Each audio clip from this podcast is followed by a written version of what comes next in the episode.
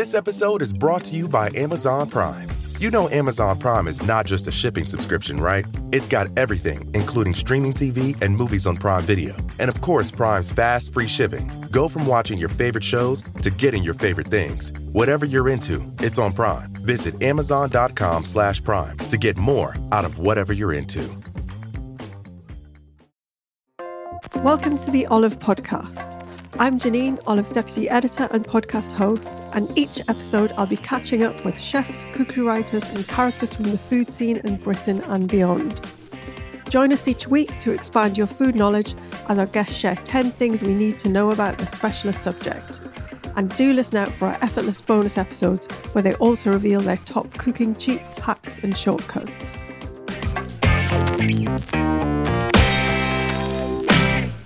I'm delighted to welcome Josh Puddle to the podcast. Josh, along with his wife Lisa, founded Momo Kombucha in 2018, starting off brewing in their home kitchen and building to a B Corp certified business with a brewery in Vauxhall, London. I've just had a tour of the brewery and it's an incredible setup. We're actually sitting under the arches of the railway in Vauxhall. Um, so there may be some background train noise happening. Um, and Josh is now going to answer all of my questions on kombucha. Welcome, Josh. Thanks very much for having me, and thanks for uh, thanks for coming to see our brewery. Yeah, and thanks for the kombucha. I'm just having the lovely um, elderflower variety at the minute. So that was a very quick summary of your journey, Josh. Could you tell us in your own words how you came to be the owner of a kombucha brewery? Absolutely, yeah. So um, I started Momo with my wife Lisa Yep. back in 2018, um, but the story actually starts back in 2016 when we went to visit New York on holiday. Um, and on the plane on the way over there, Lisa was telling me all about gut health, which at the time I'd never heard of. Um, and she said, "Yeah, there's this drink in. It's very popular in the states. Very good for gut health. It's called kombucha." So while we were over there, as you do, we went into a Whole Foods and we were kind of blown away by the choice of kombucha on offer. The fridge was kind of meters wide, floor to ceiling. It was definitely um, the biggest soft drinks category Wow. in the fridge, and loads of cool flavors, loads of great brands, and we couldn't believe it barely existed at the time in in in the UK. And we thought if this was being sold in London, we'd be buying this every day. Yeah. So the business idea was was kind of planted. We both loved the product. We actually didn't do anything about it for quite a few months. um, and then it was it was at the end of the year at Christmas. I remember being back at my parents' house, just feeling a bit kind of fed up with the status quo and my um, my current job, and having always wanted to do my own thing, and ended up going online and buying thirty pound kombucha kit, buying the big book of kombucha, which is kind of like the Bible of The Bible. by the uh, written by a lady known as the kombucha mama. And we took it from there really. We started um, we started brewing it at our at our home.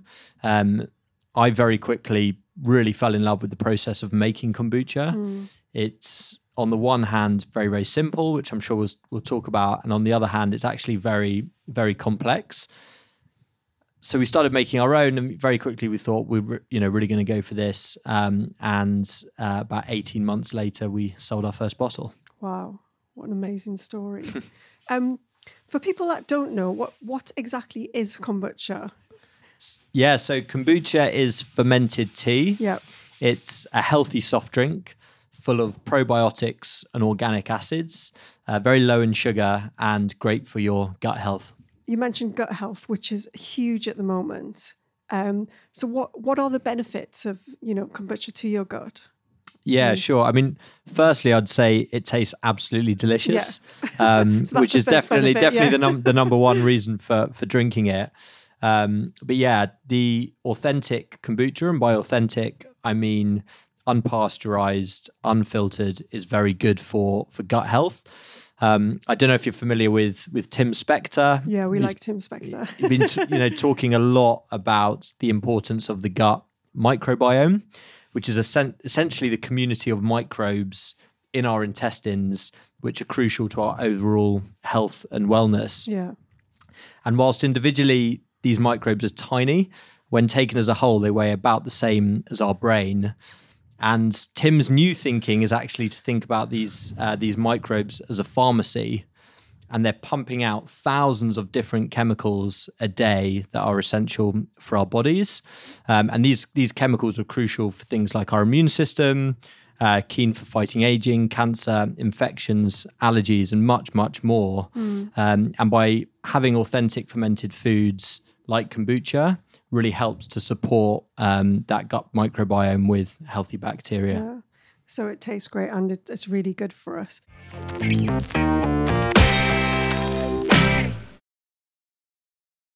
This episode is brought to you by Amazon Prime.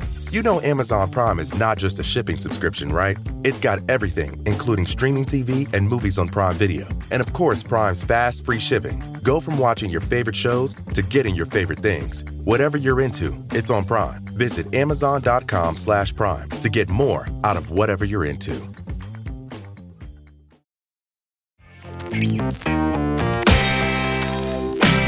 Could you, in the most simple terms, take us through the process of making it, how it's actually made?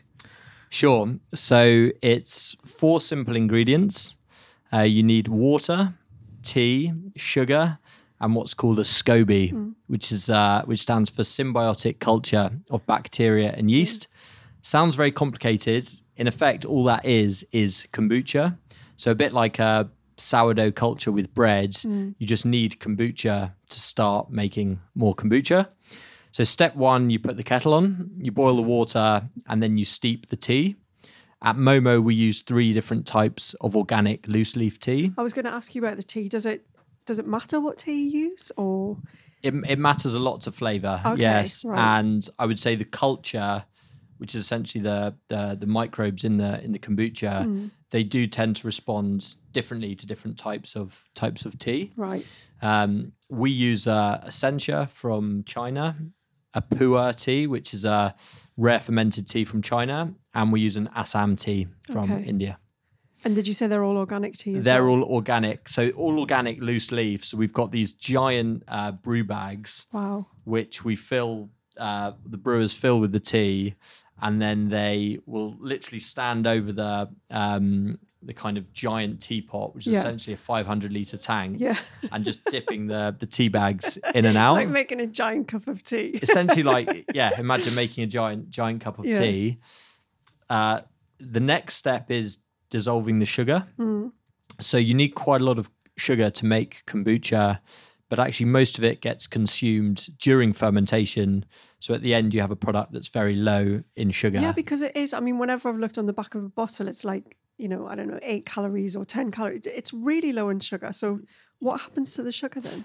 so simplistically the Yeah. yeast will consume that sugar Oh, so it eats it, and that's how it's brewing, kind of. E- Exactly. So they'll they'll use that sugar, which is part of the fermentation Mm-hmm. process, to produce carbon dioxide and alcohol, yeah, and then it's the bacteria that steps in.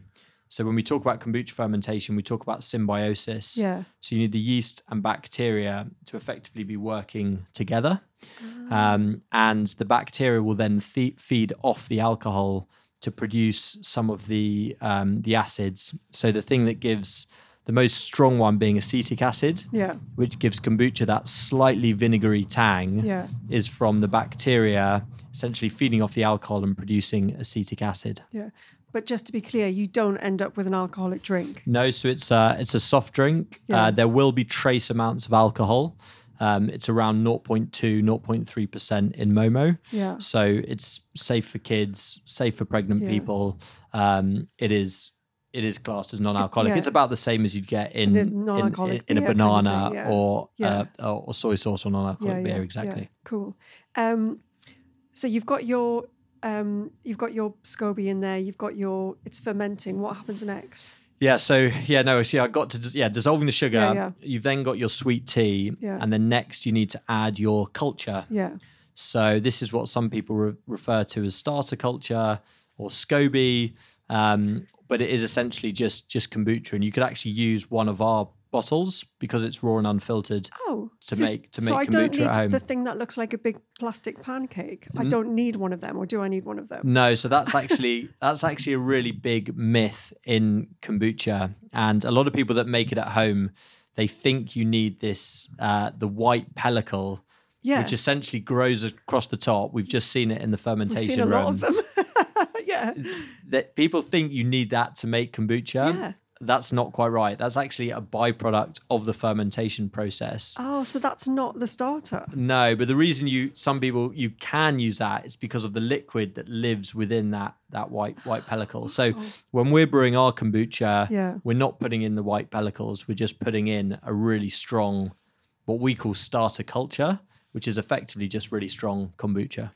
So would that be when you've brewed it and you've run off most of it, there's a bit left with the, I guess, the sedimenty bit in the bottom? Would that be the, the strong bit, or am So I, is we- that too simple? Am I simplistic? Uh, I, that's not quite right. So we, um, so we we just we just brew it exactly the same as we would be making normal kombucha, but with a stri- slightly higher concentration of Hmm. Oh, of tea, yeah. more sugar, and we let it ferment for longer. Hmm. That's essentially the the key differences. Wow, I, I, I had no idea. Um, and then it's it's in your. I, I mean, I would just went to see um, Josh's setup, and one thing that's fascinating about what you do is you really do brew thousands and thousands of glass, maybe not thousands, but at least hundreds and hundreds of small glass jars. So everything's done on a, a really small scale.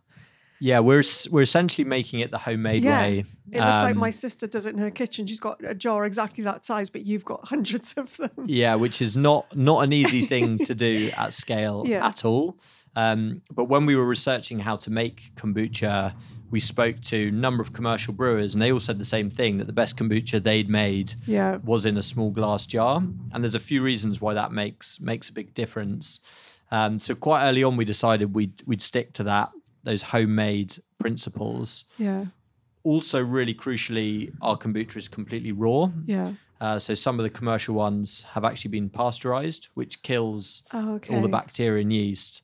Um, Is and that for shelf life or for shelf life and for stability. right? And it means that those kombuchas you don't need to store in the fridge. Yeah. Whereas our kombucha, like most authentically made, um, authentically made fermented products, have to Hmm. be stored in the fridge. Otherwise, they carry on fermenting because they're full of live live cultures. Yeah.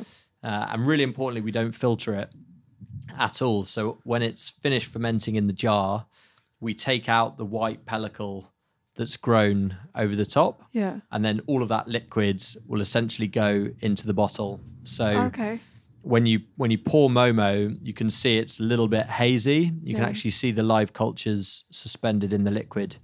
Uh, so it means it is good for the gut, and it gives it a much fuller depth of flavor as well. And how do you get the flavor in there? So at the moment we've got uh, we've got a core range of four. Hmm. We've got a ginger lemon and a turmeric, and the way those two are made, we brew a plain kombucha base. So those three teas I mentioned before, and then we flavor with a little bit of organic cold pressed juice. Okay. Our other two flavors, the one you're drinking, the elderflower, Yeah. and the one I'm drinking, the raspberry hibiscus, slightly different. So those are partially flavored pre-fermentation. So when we're steeping the tea, we're ah. also steeping organic elderflowers. Nice. And with this one, we're steeping organic hibiscus flowers, which gives us this amazing pink color. Yeah. And how long does it have to stay in the jar for typically before you can bottle it? Depending on what we're brewing, it's anywhere from one to two weeks. Okay. So how do people find a good starter culture if they want to make it for themselves?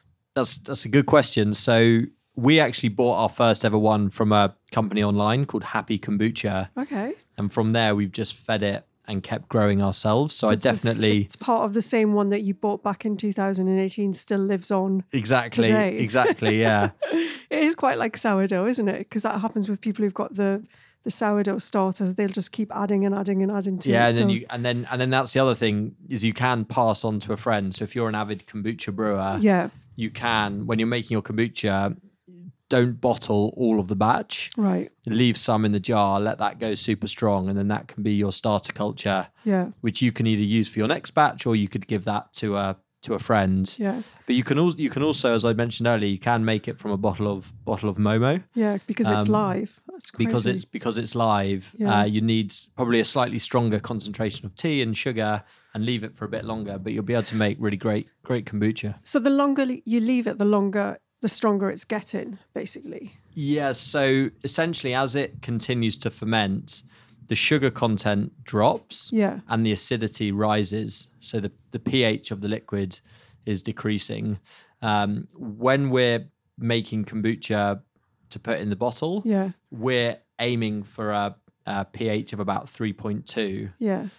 But if you want to make if you want to make strong starter culture, you would just leave that for a couple more weeks, and the Yeah. pH would keep dropping. Yeah. And say it gets down to 2.8 or 2.9, it's that kombucha that's much more acidic that you'd want to use to Yeah. kickstart your next next batch. But not necessarily as nice to drink because it would be quite vinegary. Be very, very vinegary. Yeah, Yeah. you wouldn't want to. You wouldn't want to drink that stuff. But you, it wouldn't kill you.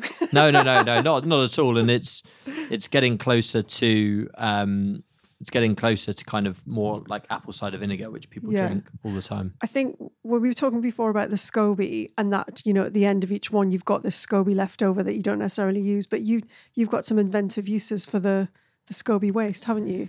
Yeah. So actually, in the early days when we were brewing from home, we partnered up with a uh, a student who was working on design and materials, and she was taking our scobies and trying to make vegan leather. Wow. So she was coming back with with gloves and with coasters, and it's really really early stage. Yeah. But there's there are scientists and researchers now who are thinking that the SCOBY could be part of the um, the the solution to single use plastic. But it was quite funny when she'd come to our house, and I would be kind of dealing out this SCOBY from my, my big bucket. It almost looked like I was dealing in placenta Yeah, from the from, is- from the front doorstep. It's It not an attractive looking thing. it's is not it? at all. It's uh, yeah, it's it's kind of kind of gross, but really cool what you can do. And then I mentioned the the big book of kombucha Yeah. earlier. They've got all sorts of weird and wonderful things that you can do with the the SCOBY, whether it's uh, dog treats. Um, there's talks of face masks. If you want to sort of cut out holes and put one of the, the discs on your It's like something with Doctor. Who. exactly, yeah. so which would she be like dehydrating it to use as leather?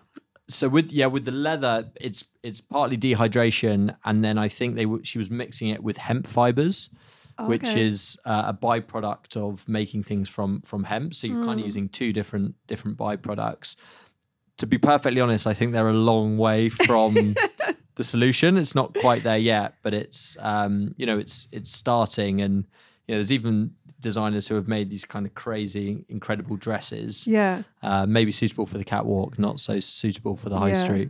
Yeah. It would be great if something that that was, you know, self-forming and it, it, to use to be able to use it for something Yeah. practical would be fab, wouldn't it? Yeah. Um, you were going to tell us about the best time to drink it as well. Is there a best time to drink it? Is it you know is it better first thing in the morning So- on an empty stomach So or kombucha's super, super versatile. yeah Um, my preference is first thing in the morning Yeah. uh, on an empty stomach. Yeah. It's incredibly energizing.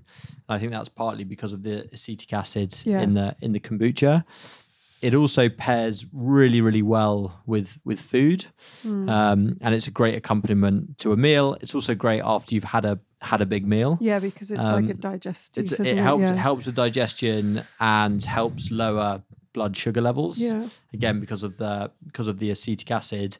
But a lot of people now are drinking kombucha in the evening as an alternative to alcohol. Yeah, I've I found that if I'm doing dry January, um, having something like a kombucha, it's just for some reason it just kind of hits the spot. Yeah, I think because it's because it's fermented. Yeah, It it almost tastes like it could be alcoholic. thinking that and it's yeah. got that kind of complexity Tang, and yeah. it feels like a bit of a, a treat drink and actually the one i'm drinking now the raspberry hibiscus is amazing pink color looks really nice in a wine glass or a Mm. Yeah. cocktail glass um, the only thing to consider is if you're super sensitive to caffeine it does contain a bit of caffeine Yeah. about the same amount as a cup of tea so Yeah. that's my only warning about drinking it in the evening Cool. So, what what are your plans for the future for world kombucha domination? we've we've got huge ambitions for for Momo. Yeah. Uh, our vision at the moment is to try and become the the, the UK's favourite kombucha, but we don't want to lose sight of why my wife and I started the Yeah. business, which was about you know trying to trying to do the business differently and trying to do it the right way yeah, trying to for ourselves to lead healthier lives and more Yeah. more connected lives uh, and ultimately we don't want to do anything that compromises the the liquid so we do want to scale but we don't want to change Don't the wanna- method of production that you've just seen so we're going to need a lot more small glass jars so the the glass jars are staying. the glass jars are staying absolutely yeah it's a lovely business. And thank you so much for in- inviting me down to come and have a look around. And um, wish you lots and lots of luck with the future. Oh, thank you. Thanks, for coming down. Thanks, Josh. Thank you for listening to the Olive Podcast. For recipes and more information, head to olivemagazine.com. Do remember to listen out for our effortless bonus episodes where our guests reveal their best cooking cheats, hacks, and shortcuts.